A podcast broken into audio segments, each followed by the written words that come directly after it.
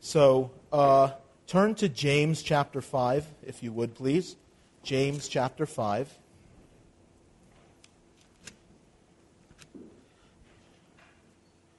Riches I heed not, nor man's empty praise, is what that third verse said, right? Riches I heed not. I heed not. Did I read that right? Is it heed not or is it need not? Heed with an H? Did I get that right? So, what does heed mean? Rich, riches I heed not. In other words, I don't, I don't care. Not that we're not good stewards of the things that God gives us, but what I really am after what, I re- what my life's pursuit is really about is not that. Nor man's empty praise. I also don't go through life looking for that. Thou, you, God, you're my inheritance. Now and always, right? The always part we understand because the, the Christian life is so future looking, right?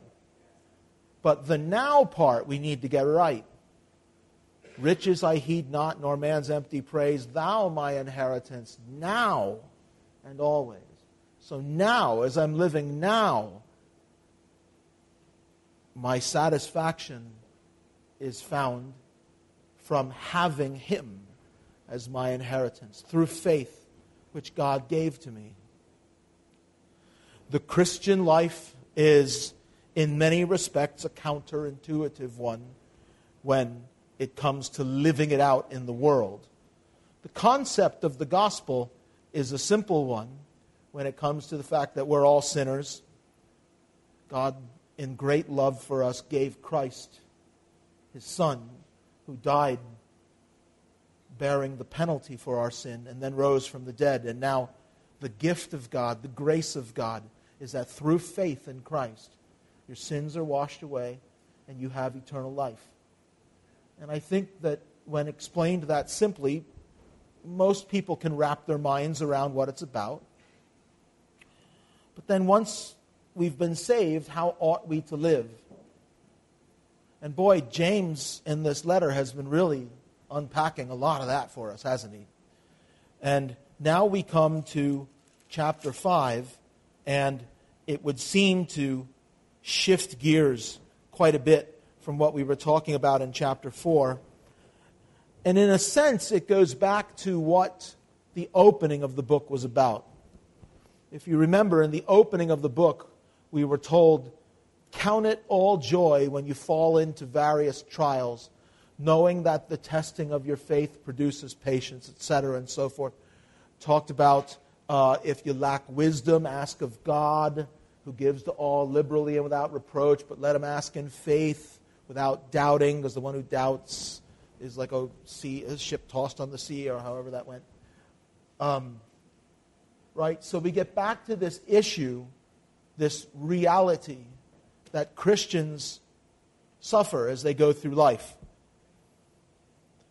This chapter addresses that, and what, at least the first half of this chapter, and it addresses it from the perspective of that suffering coming in the form of oppression at the hands of powerful, rich, influential, evil, wicked people of this world.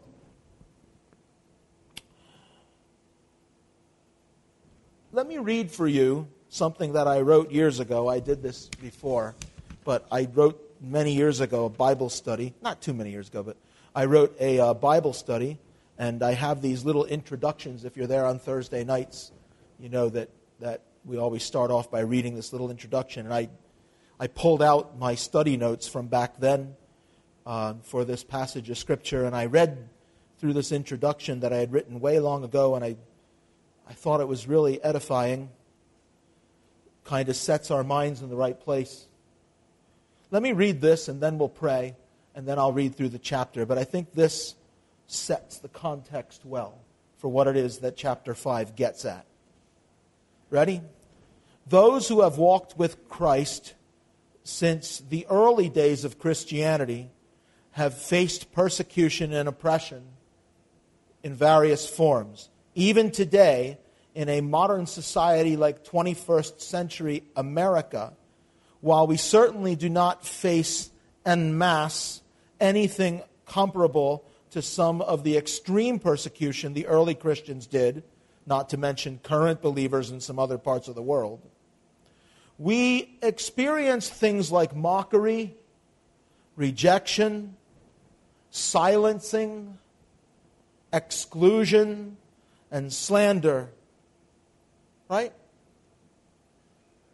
That may not seem as dangerous as someone being murdered for their faith, but it's suffering.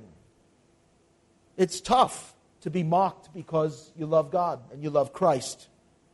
It's tough to be rejected or excluded or told that you can't speak, you can't talk about that, you can't share that view.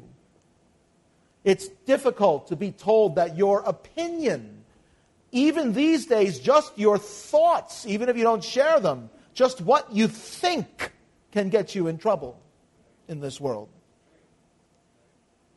to be slandered, falsely accused as a Christian. Oh, that may not be as bad as being killed for your faith, but it's hard, right? To endure hardship in whatever form while maintaining a strong faith in the Lord Jesus has always been a mark of his followers. Still is, will always be as long as this world continues. James addresses here what must have been a fairly common experience of his audience oppression at the hands of the rich. The believers addressed directly by the epistle are the 12 tribes scattered abroad, which is a reference to Jewish believers in Jesus the Messiah, and we've explained that. Wherever they were scattered, now listen to this, perhaps on two fronts, being Jews and being Christians, neither of which were exactly mainstream anywhere at the time, and the combination of the two, even less so. Like, you know, as you traveled around the world, and still true today, you don't find many Jews outside of, ironically, this little part of the United States and Israel itself. Jewish communities scattered throughout the world are typically pretty small. That obviously in the first century was also true of Christians. You didn't find a lot of churches, you didn't find a lot of synagogues. Now imagine being both a Jewish believer in Jesus. You were rare in the first century, second century, third century. You're pretty rare. Well, they experienced oppression and persecution greatly. Um, the passage here starts with a scathing indictment of those who are rich in this world and in power to oppress those of lower earthly position. The purpose would seem to be to encourage those who are oppressed by reminding them that while God may permit circumstances to continue in this present age, what? This is a temporary place. And deliverance even from this kind of oppression, even from some of the things I've already talked about here today to you, that deliverance will come. You will be slandered as a Christian. You will be spoken evil of when you do good in the name of Jesus. You will be lied about even when you are honest. You will be excluded from things even though you desire to be part of them for good. You will be silenced, even though you're bursting in your hearts to share the truth and the love of the gospel. You will experience those things as you go through this life. But deliverance will come. And the unrepentant, the unrepentant enemies, the unrepentant purveyors of all of this trouble will be judged. That's coming. That's what James is getting at. Stick it out, stay with it, endure. Even learn to embrace the trouble that comes. Because the Christian is a person who's looking ahead for deliverance. We're not looking around for it now, we're looking ahead for it. Judgment will come, righteousness will come, justice will come. When? When the author of those things makes his glorious return. There's more, but I'll stop for there for now. Let's pray together, and we'll go right into the passage. Our Father in heaven, Lord, as we live our lives for you, we endure all sorts of hardship. We try. We try to walk with you, to pray to you, to trust in you, to use our gifts and do good in your name, to love you and to love one another, to spread the word of the gospel.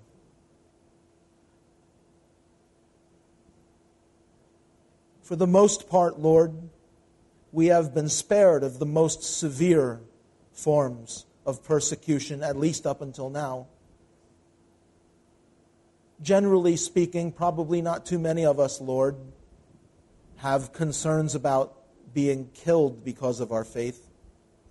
But we do, Lord.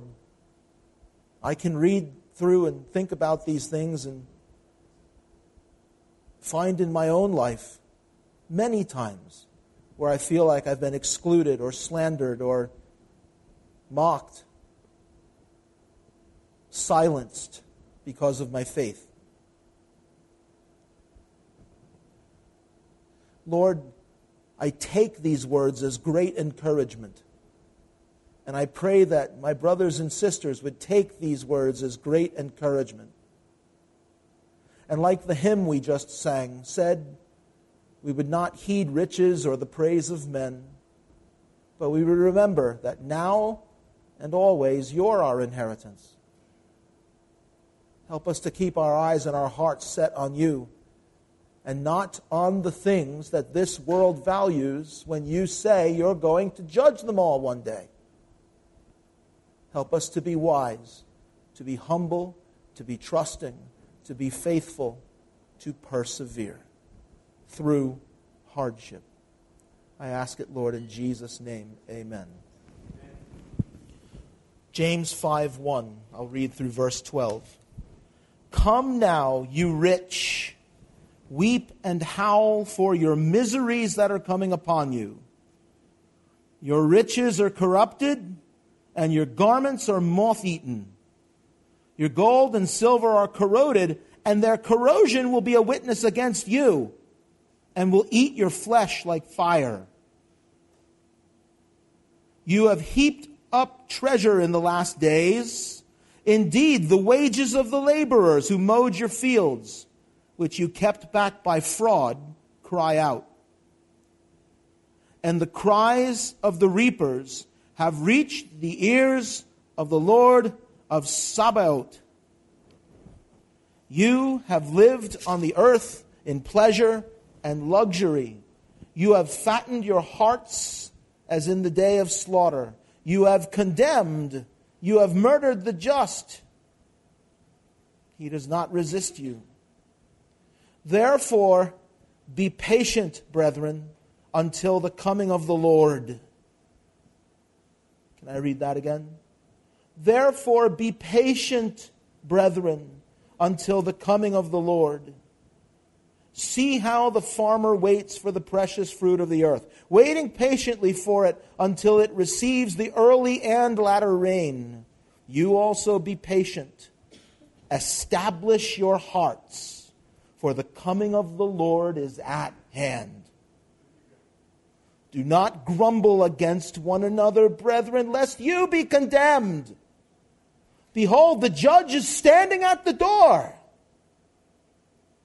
My brethren, take the prophets who spoke in the name of the Lord as an example of suffering and patience. Indeed, we count them blessed who endure. You have heard of the perseverance of Job and seen the end intended by the Lord, what? That the Lord is very compassionate and merciful. But above all, my brethren, do not swear either by heaven or by earth or with any other oath, but let your yes be yes and your no, no, lest you fall into judgment. Couple of thoughts before I start just picking it apart. A first thought that I just had, even before I just get into the text itself, is as I read that and think about, in general, the subject of patiently enduring hardship, I find that faithfulness is something that you exercise and you want to have in your life. But it is the outworking of something that's in your heart. And the thing that's in your heart that is shown, manifested in your life by being faithful to God, is having a heart that trusts Him. This is where everything starts. And everything good, everything godly, everything that the Lord desires, everything that will bring about what it is that the Lord wants to establish and maintain in your life all starts with you having a trusting heart. Salvation itself only comes to those who have trusting hearts, those who hear the words of the gospel and what? Believe. And the idea of believe, as we've explained many, many times, is not a simple acknowledgement that I believe it's actually true. It's deeper than that. It's putting your trust in it, right? What good is it if a person hears what are the facts of the gospel message that Jesus was born, lived his life, was crucified, rose from the dead? Yeah, I believe all that happened. He's the Son of God. Yeah, I believe that's true. But it's more than that. It's putting your trust in Him. You know, the Bible speaks in the end times of judgment coming upon those who do not obey the gospel of our Lord Jesus Christ. The gospel is not just something that is acknowledged to be true, the gospel is a command which needs to be obeyed. And the command is what? Trust in Christ. Trust Him. That's what believe means, to trust Him. And then that goes from there throughout every day of your life. Trust in the Lord. Trust in Him. Put your trust in Him. Are you going through hardships? Trust Him. Are people slandering you and silencing you and persecuting you in some of the ways that we're talking about here? Trust God. God promises to bring deliverance. Maybe that deliverance will come in this life. Maybe it won't. That deliverance will come at the end. That deliverance will come when He comes.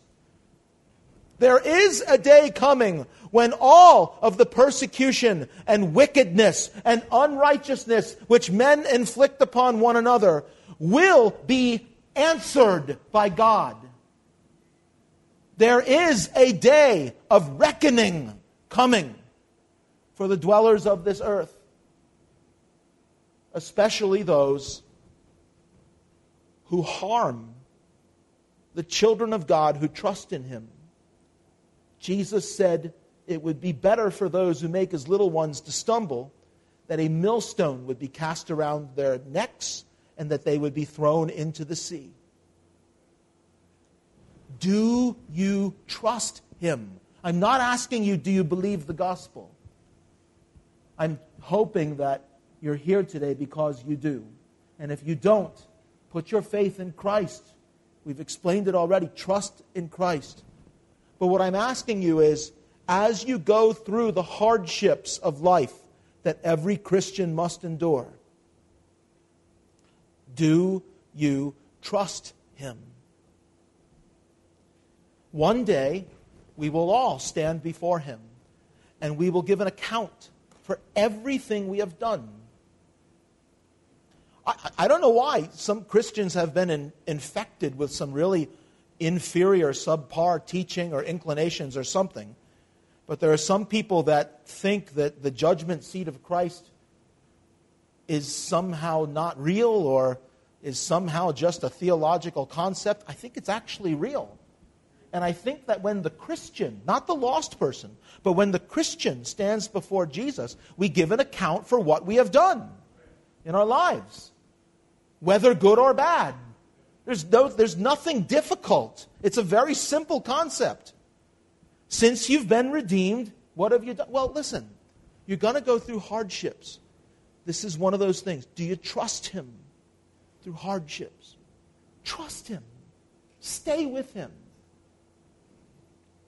That's kind of the first thought that comes to me out of all of this. And uh, it starts off the passage. I have a couple more things to say, but at a more appropriate moment in the sermon, I'll bring those up. The passage starts off by saying, Come now, you rich, weep and howl for your miseries that are coming upon you. Let me say two things about that statement. First of all, I don't think that he is in just a blanket kind of way talking to anybody who is rich.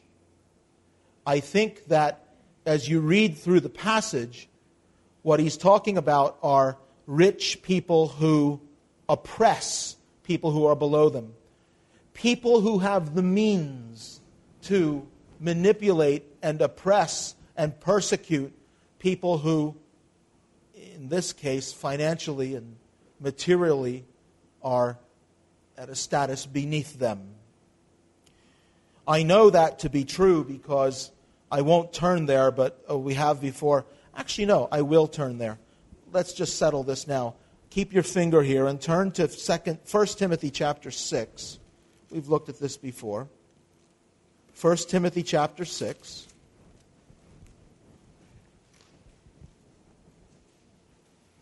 And verse 17. Here we see the Apostle Paul giving commands to the godly who may happen to be rich. He's addressing the church, and he says, Command those who are rich in this present age not to be haughty.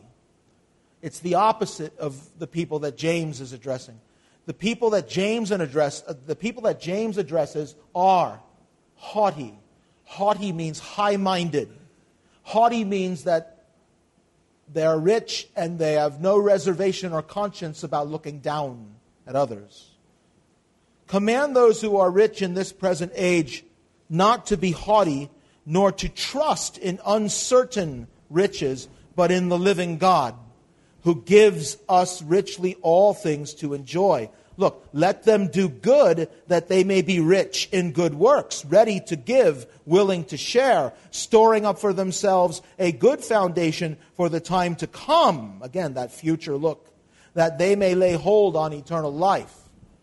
So, those who are in Christ, who are rich, instructions are given for how to live godly as a person who has been entrusted with that. Now, back to James.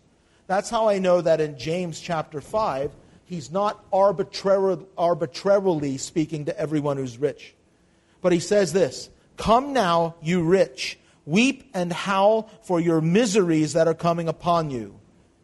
See, here's that counterintuitive nature of Christianity. In the world, we associate being rich with pleasure and we automatically associate being rich with security, comfort, influence, freedom. James says, Weep and howl for your miseries that are coming upon you. Those who are not in Christ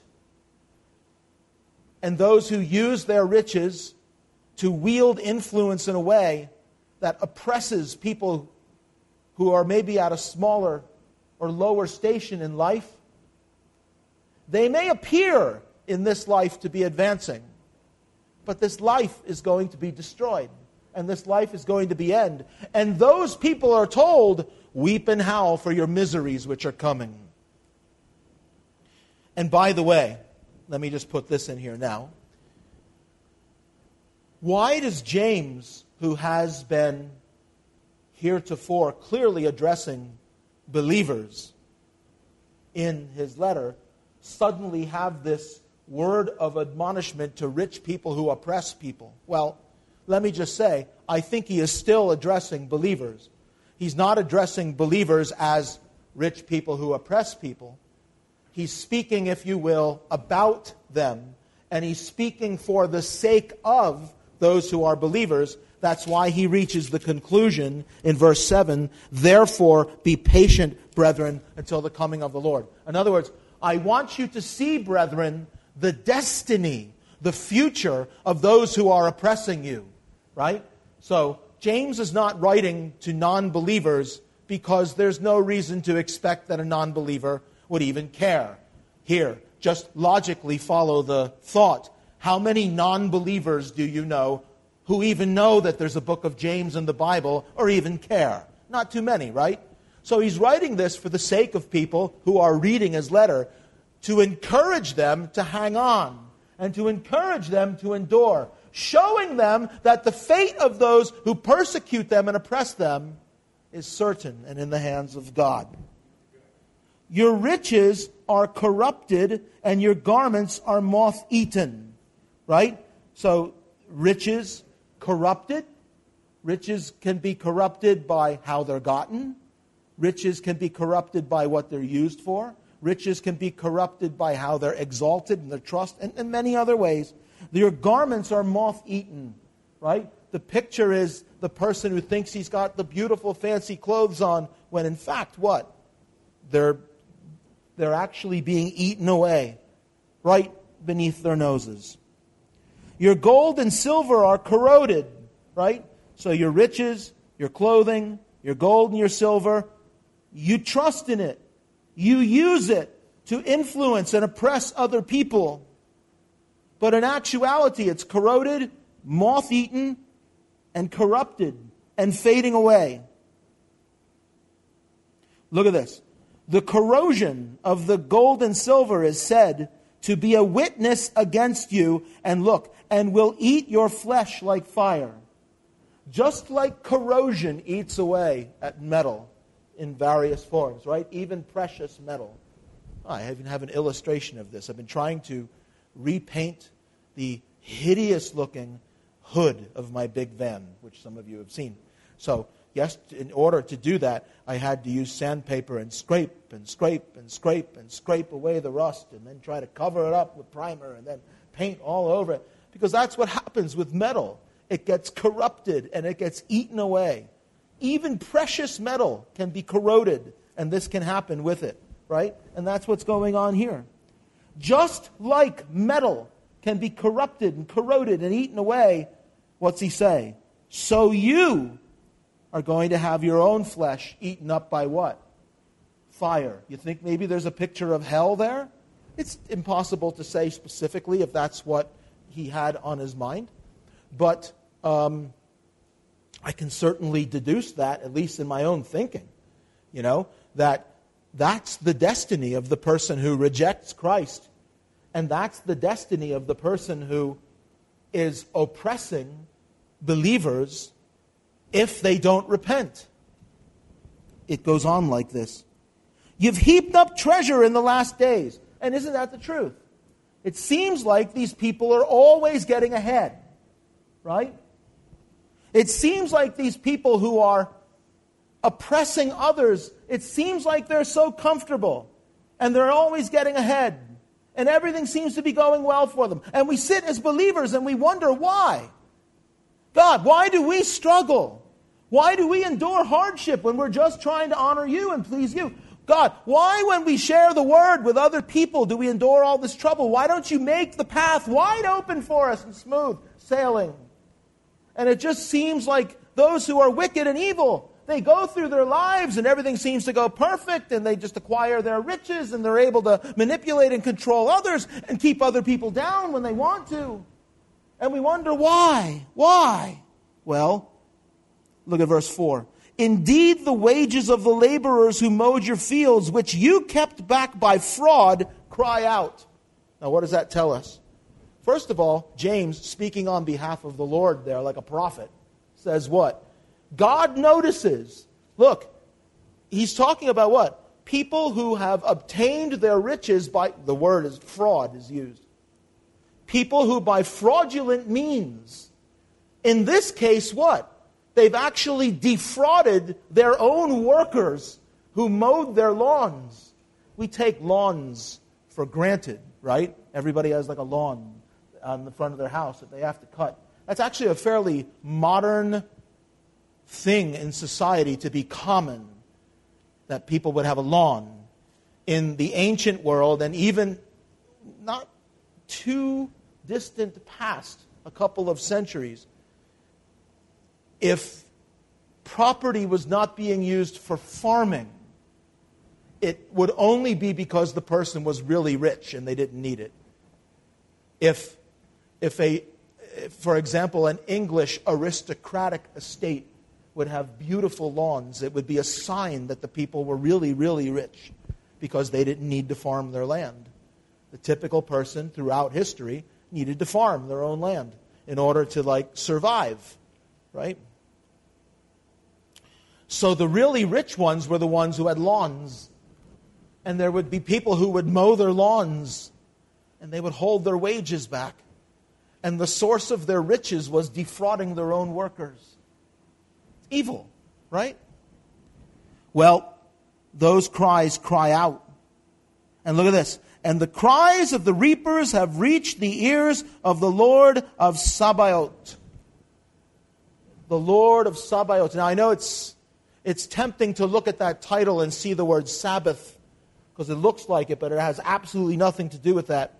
It's just a, a New Testament rendering that for some reason translated into English is not translated the same way the Hebrew is.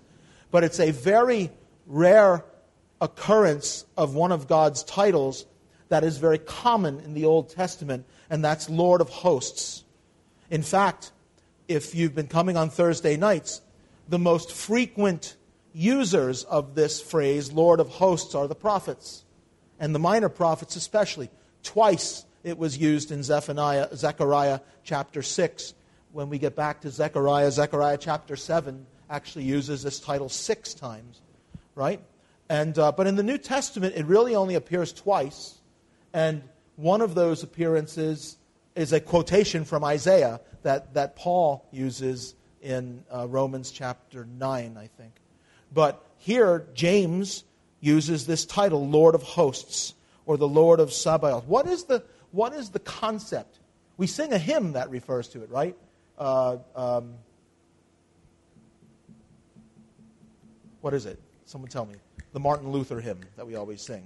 A mighty fortress is our God. One of the verses there, Lord Sabaoth, his name from age to age the same, and he must win the battle, or however that goes. And the idea is the Lord of hosts. A host in the Old Testament literature is a reference to an army the Lord of hosts refers to him as being the master, the general, the ruler over all of the armies of heaven. You get a glimpse of it in the New Testament, don't you? When? When Jesus was born and an angel appears to the shepherds. And then it says what? Suddenly a whole host of the angels of heaven appeared, and they were shouting and saying, uh, glory to God in the Gloria in excelsis Deo, glory to God in the highest, and on earth peace and goodwill toward men. Right? But that, that heavenly host is the army of God. Now look, the prophets used that term all the time because what did the prophets do? The prophets were trying to wake people up. They were trying to wake people up so they would identify God as the Lord of this great heavenly army the prophets who looked ahead to the future, like Zechariah, who we're studying now. They would refer to God as the Lord of hosts because they wanted the people who were trying to rebuild Jerusalem and rebuild the temple to be encouraged that their God would fight for them. That's the idea of Lord of Sabaoth. It doesn't come up in the New Testament. Not very much at all. The New Testament is much more focused on the identity of the Messiah, of course, right? So we speak of Jesus much, much more by name. But here comes that title. And what does it say? The cries of the reapers have reached the ears of the Lord of hosts. the Lord who is over the armies of heaven. You see? You understand how that title specifically fits in to the context of what he's saying. God who fights for you hears those cries. God who fights for his children. Oh, oh, listen, that fight may not be seen or experienced in this existence, but the day is coming when the Lord of hosts will take up his arms against those who are the oppressors of his children. That is said by James to his children to encourage them what? To endure. Verse 5 You have lived on the earth in pleasure and luxury. You have fattened your hearts as in the day of slaughter, right? What's the day of slaughter? The day of slaughter is a reference to collecting the booty, collecting the spoils of war, right? And that's, listen, there are people and have always been people in the world who view other people of a lesser station than them as an opportunity for slaughter and collecting the spoil. And they fatten their own hearts through doing it. And they persecute and oppress the poor. And in this particular case, those who have believed the gospel. Listen, again, where did we start? James is addressing people who are primarily Jewish and believers in Jesus. They would have suffered in any society, right? I mean, Jews throughout history have suffered in various societies. Even where they've succeeded, they've often been cut down and driven out. Here in this particular case, now you have Jews who proclaim not only that there is only one God, which would have flown in the face of almost every false religion in the world, but now they believe that Jesus, the Messiah, is that God, died on the cross, and actually rose from the dead, and only those who trust in him can be saved. Guess what that got them? Excluded, cut down, persecuted, oppressed. It left them very often poor. It left them very often in a very lowly estate in society. And they struggled because they wondered, where is God in all of this? Today, you have false teachers who say what? They say the opposite. If you're a Christian, put your trust in God, and God will make you rich, God will give you this, and God will give you that. And listen, there might even be people sitting here, there might be people listening who like to listen to those kinds of preachers. I don't know why.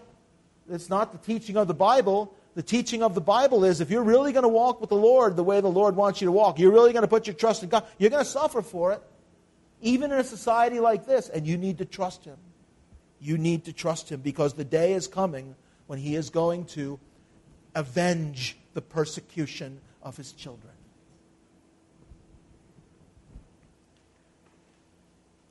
You have condemned, you've murdered the just, he does not resist you. The idea is the evil, rich oppressor goes after people who don't even fight back, likely because they don't have the means to fight back. They seem to get ahead. God sees it. God sees all of the fraud. God sees all of the lust. God sees all of the manipulation. God hears and is aware of all of the lies, all of the slander, all of the exclusion, all of the silencing, all of the persecution of every one of his children. Their suffering cries out to the Lord of hosts And what does he say? Be patient. Hang on. Trust me. Trust me. I will see you through to the end. Isn't that the conclusion drawn in verse 7? Therefore, so there you see a therefore. You know a conclusion's being drawn.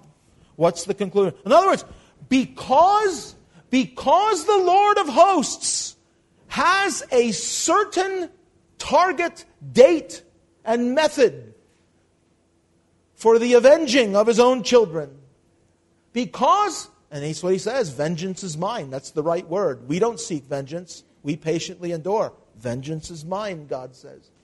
Because the Lord has the fate of those who persecute his children right squarely in the palm of his own hand if they don't repent.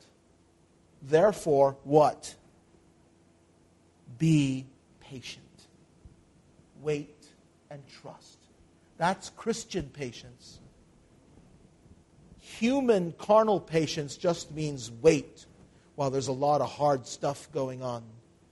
Christian patience means wait for one specific thing, and that is the end of the age.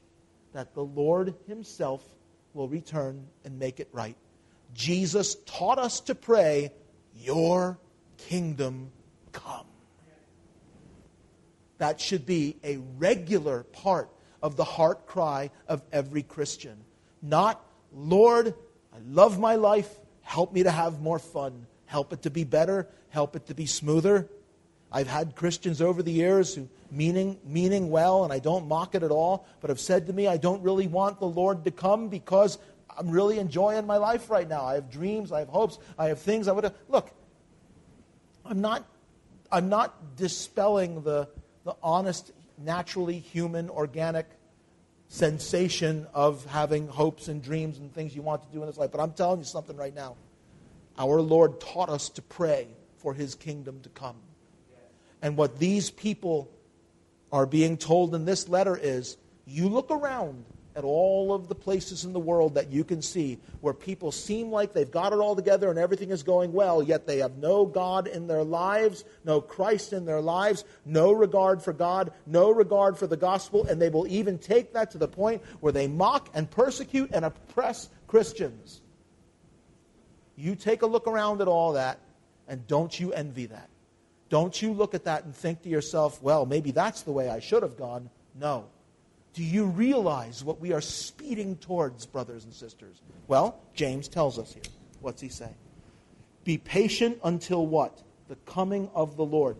As I read through this passage this week and thought about it, I thought about what a nice picture of God. God's described in four distinct ways in this passage, isn't he? He's described, first of all, we've already seen it as Lord of Sabaoth, the Lord of hosts. That is the commander of the army. Second, he's described as coming again, right? Then later on in verse 9, he's described as the judge. So if you just take those first three things, what do you have? You have a God who is the commander of all the armies of heaven, who's coming again, and he's coming to judge. But then what's the fourth thing? He is compassionate and merciful. He is compassionate and merciful to who? He is compassionate and merciful to who? To those who trust him. And that, that's really the whole thing James is getting at in a nutshell.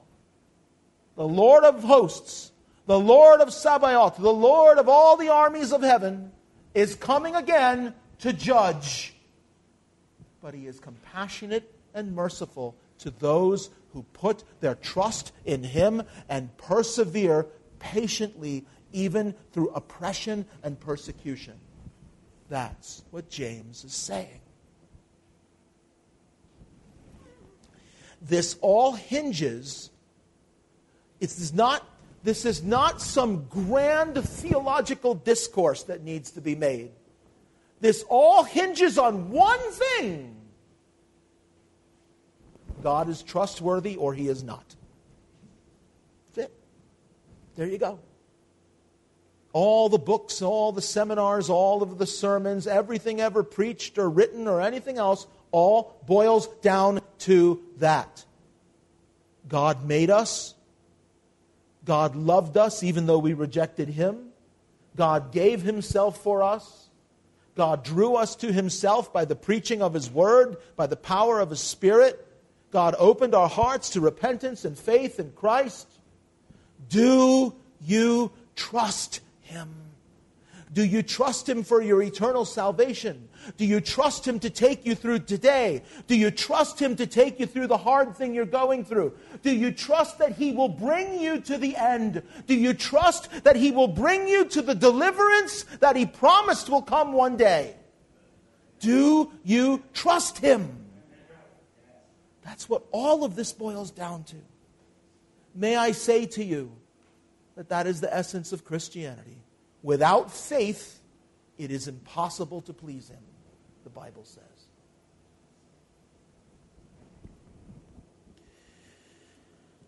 Example given See how the farmer waits for the precious fruit of the earth, waiting patiently for it until it receives the early and latter rain. Well, Lord, I planted my crops.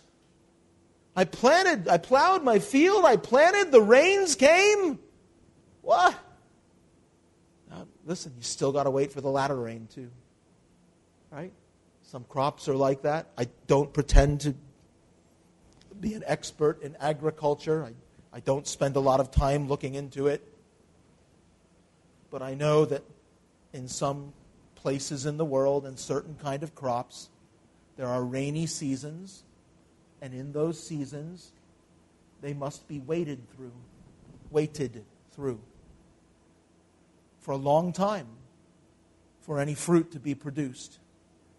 That's what it's like to go through life patiently enduring as a Christian. Not just the summer rains, but the autumn rains too. Not just the early rains, but the latter rains. We must wait on the Lord. You will suffer. Trust me, there are plenty of people who will make sure that you suffer. Don't worry about that. There's no shortage of those. Even in a sophisticated, modern, progressive culture like ours, there are plenty of people that as soon as as soon as you bend your heart towards believing and following and serving the Lord Jesus Christ, they will make you suffer one way or another. Wait through the early and the latter rains. The farmer will get his crops. Wait for the early and the latter rains deliverance will come. Trust Him. You will struggle. It's a macro view. In the micro view, we may not experience the deliverance in the terms of experience in this life. God does not promise to make everything in our lives right the way Christians even struggle through very difficult and hard things. The call to trust is a macro call with the big picture in mind. You may experience healing, deliverance, provision in this life. We all experience some of that. Yet at the same time, we also experience hardships. We pray for this, and it seems that God answers the way we hoped. We pray for this, and it seems that God doesn't answer the way that we hoped. We say, I pray for this, and God says yes. We pray for that, and God says no. We pray for this, we don't get a yes or a no. We're just waiting and waiting and waiting. Listen, you may experience that. But what James is talking about here is wait for those latter rains to come. Wait for the end. When the end comes, when the end comes, those who have trusted in the Lord, listen to me, listen to me, there is going to be nothing but rejoicing. All of the suffering will be over. All, all of the persecutors will be silenced. All of the thorns in the flesh will be plucked away and remembered no more. Amen? That's the future of the one who trusts, trusts, trusts in Christ. Trust Him now, trust Him always. Verse 8 You also be patient, just like the farmer. You also be patient. Establish your hearts. In other words, what? Establish your hearts is a very elaborate, eloquent way to say something that's controversial in modern Christian circles. Establish your hearts means, ready? Decide. Choose. Establish your heart. Not wait for God to establish your heart. No. Establish your heart. Be patient. Establish your heart. Decide to trust. I can't do that for you. Your brothers and sisters can pray for you, but they can't do that for you. God can do anything for you, but here does not say that He will. He tells you to.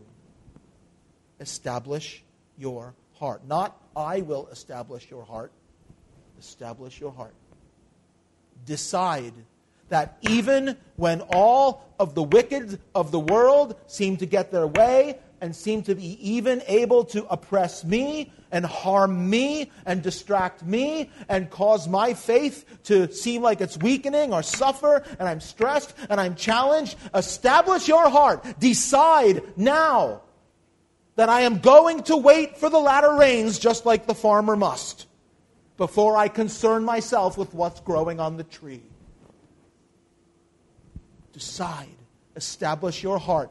God is faithful. The latter rains will come and the promises will be received. And when the latter rains come and the promises are received, all of this struggle that we face through persecution won't even be a memory. It'll just be over. Over. That day's coming for the one who trusts him. What a magnificent passage of Scripture this is, because it tells us of justice. For the humble one who seeks righteousness and walks with Christ and trusts in God, trusts in Christ, there is a future deliverance that is locked in and certain. For the one who maybe has all of the material of this world, even if they've obtained it by fraud and violence, and they use it to manipulate and oppress others. Just as certain as the deliverance of the trusting is, is the judgment and the destruction of them. No need to back down from saying it either. That's the point of the passage. Ready? It sounds maybe ungracious. It sounds maybe not compassionate. Personally, I don't care what it sounds like. It's biblical, and that's really all I care about. James, ready? James uses the future certain judgment of the oppressors to comfort Christians. That's what's happening in this passage. And so he says two things God's going to judge the wicked, and God's going to redeem the humble. God's going to judge the unbelieving, but he's going to redeem the believing. God's going to judge the oppressor, but he's going to deliver the oppressed who trusts in him. And that ought to bring comfort. We are not people as Christians who are to be driven around simply by the highs and lows, the ebbs and flows of experiences in this life.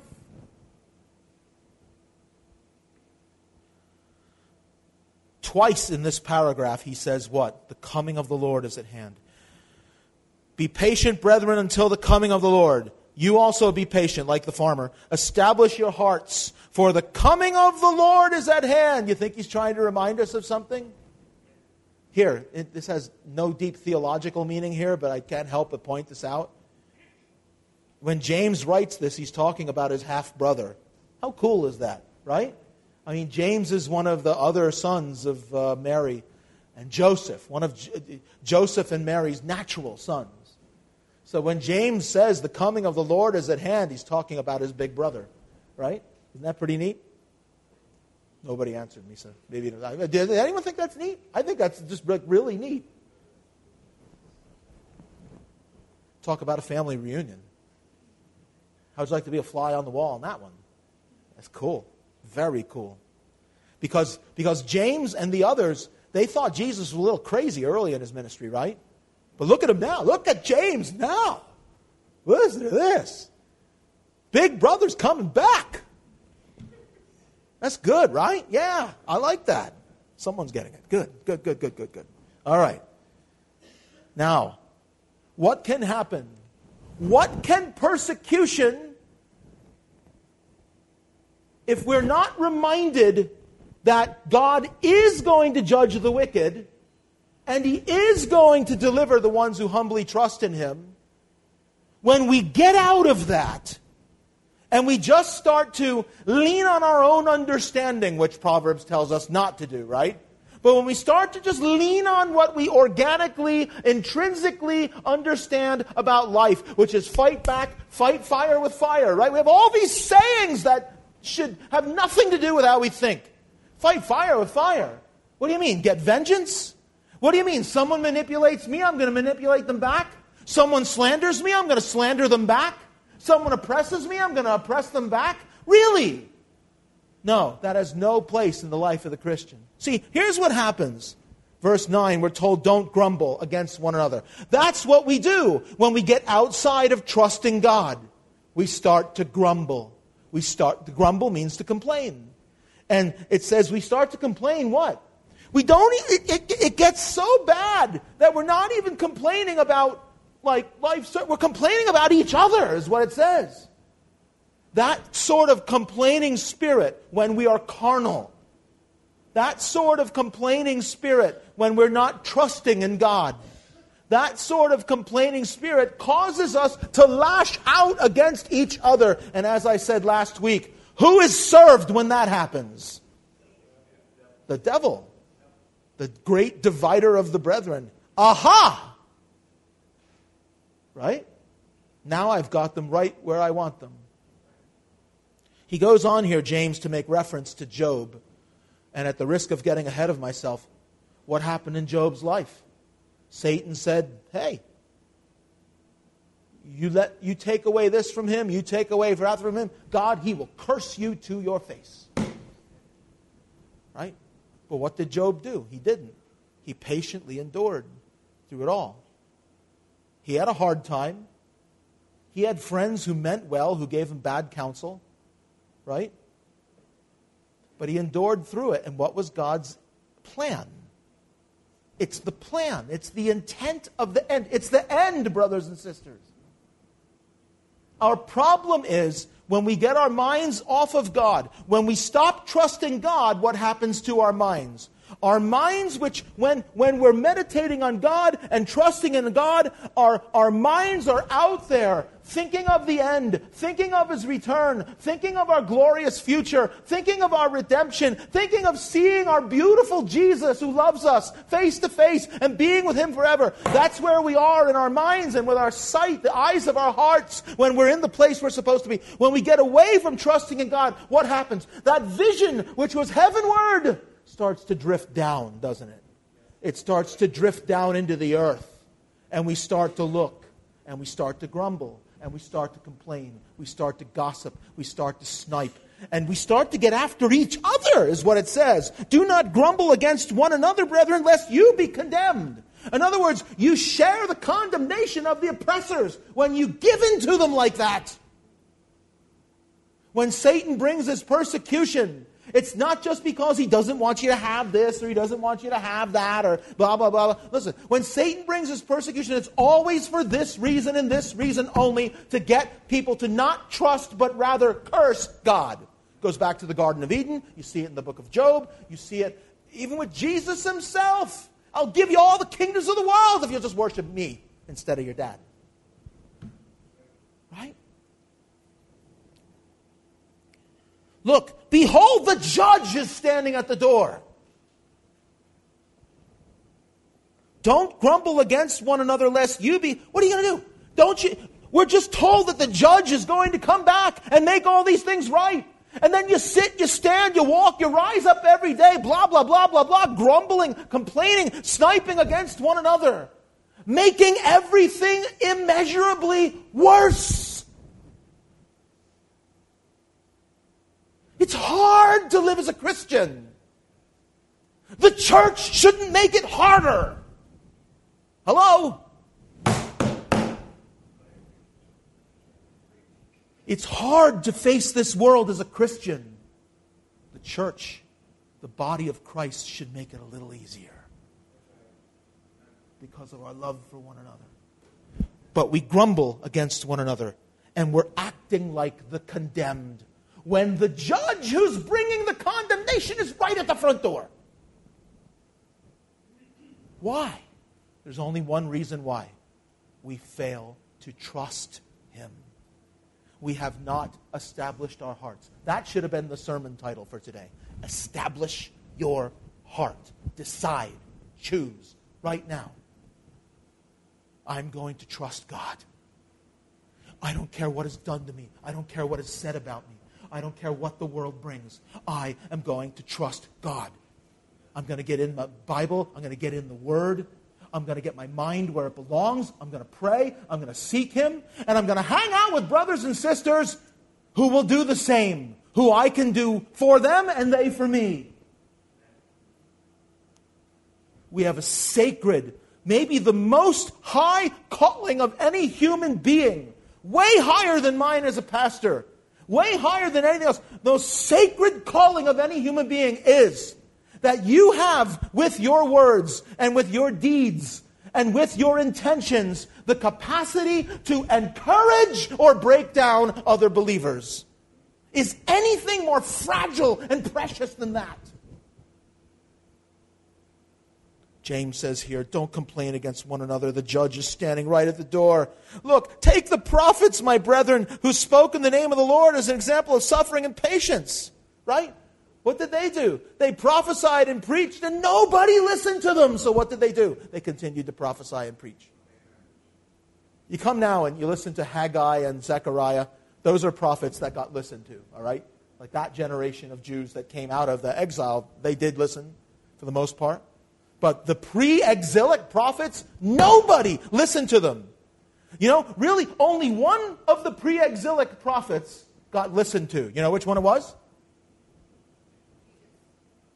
pre exilic, before the, before the Babylonian exile.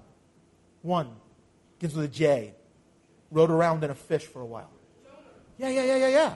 He got listened to preaching to Nineveh. Pagans. They listened to him. None of the other prophets got listened to in any meaningful way. But what do we say about the prophets? What a bunch of failures? No, what do we say about them? Indeed, we count them blessed who endure. They stand up in every synagogue and say, God bless Isaiah. God bless Daniel. God bless Ezekiel. Right? But then nobody does what they say. Because as soon as hardship comes, we stop trusting God and we start taking bites out of each other. Stop it. Establish your heart. Commit, decide. As a Christian, I'm going to trust in God. Indeed, we count them blessed who endure, don't we? Isn't that the truth? We, we read in the Bible about people who endure hardship and we say, wow, awesome. We read about the Apostle Paul and the hardships that he goes through. Man, how did he do it? Listen, we're not, we're not called to admire other people who love God. We're called to emulate other people who love God. Follow in their footsteps. You've heard of the perseverance of Job. Look at this. And seen the intended end, the end intended by the Lord. Right? So, what's the point there? Look, when you read the book of Job, you're outside of something that really happened. When you read the book of Job, you read about a conversation between Satan and God in heaven. And you're reading, and you're reading about these conversations that Job has with his friends who are like, Come on, Job, everything's hard for you. You must have done something wrong. Just glorify God and confess it. Right? And you're on the outside because you can see what the intended end was that you can see that God all along was allowing this to happen because he knew his servant Job would not curse him. And what was the intended end? God, in his, what's it say here? Compassion and mercy. God, in his great compassion and mercy, blessed Job beyond anything that he had been blessed before. At the end of the struggle, during the struggle, it was hard during the struggle, even people who profess to know and love God were like, Job, wake up here. Come on, come on, brother. brother, obviously there's something you're not telling us. There has to be, because there's no way all this could happen unless God and Job. I, I don't know. You guys are breaking my heart. I haven't, I haven't done anything. I don't know. I can't point. What have I done? Someone show me what I've done. God allowed him to suffer because God knew from moment uno that he was going to bless Job's socks off at the end.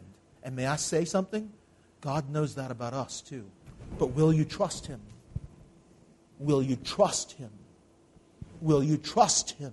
Will you wait and will you trust him through things that are hard? I'll save verse 12 for a little recap for next week. Jed and Amy, come on up, lead us in our last hymn.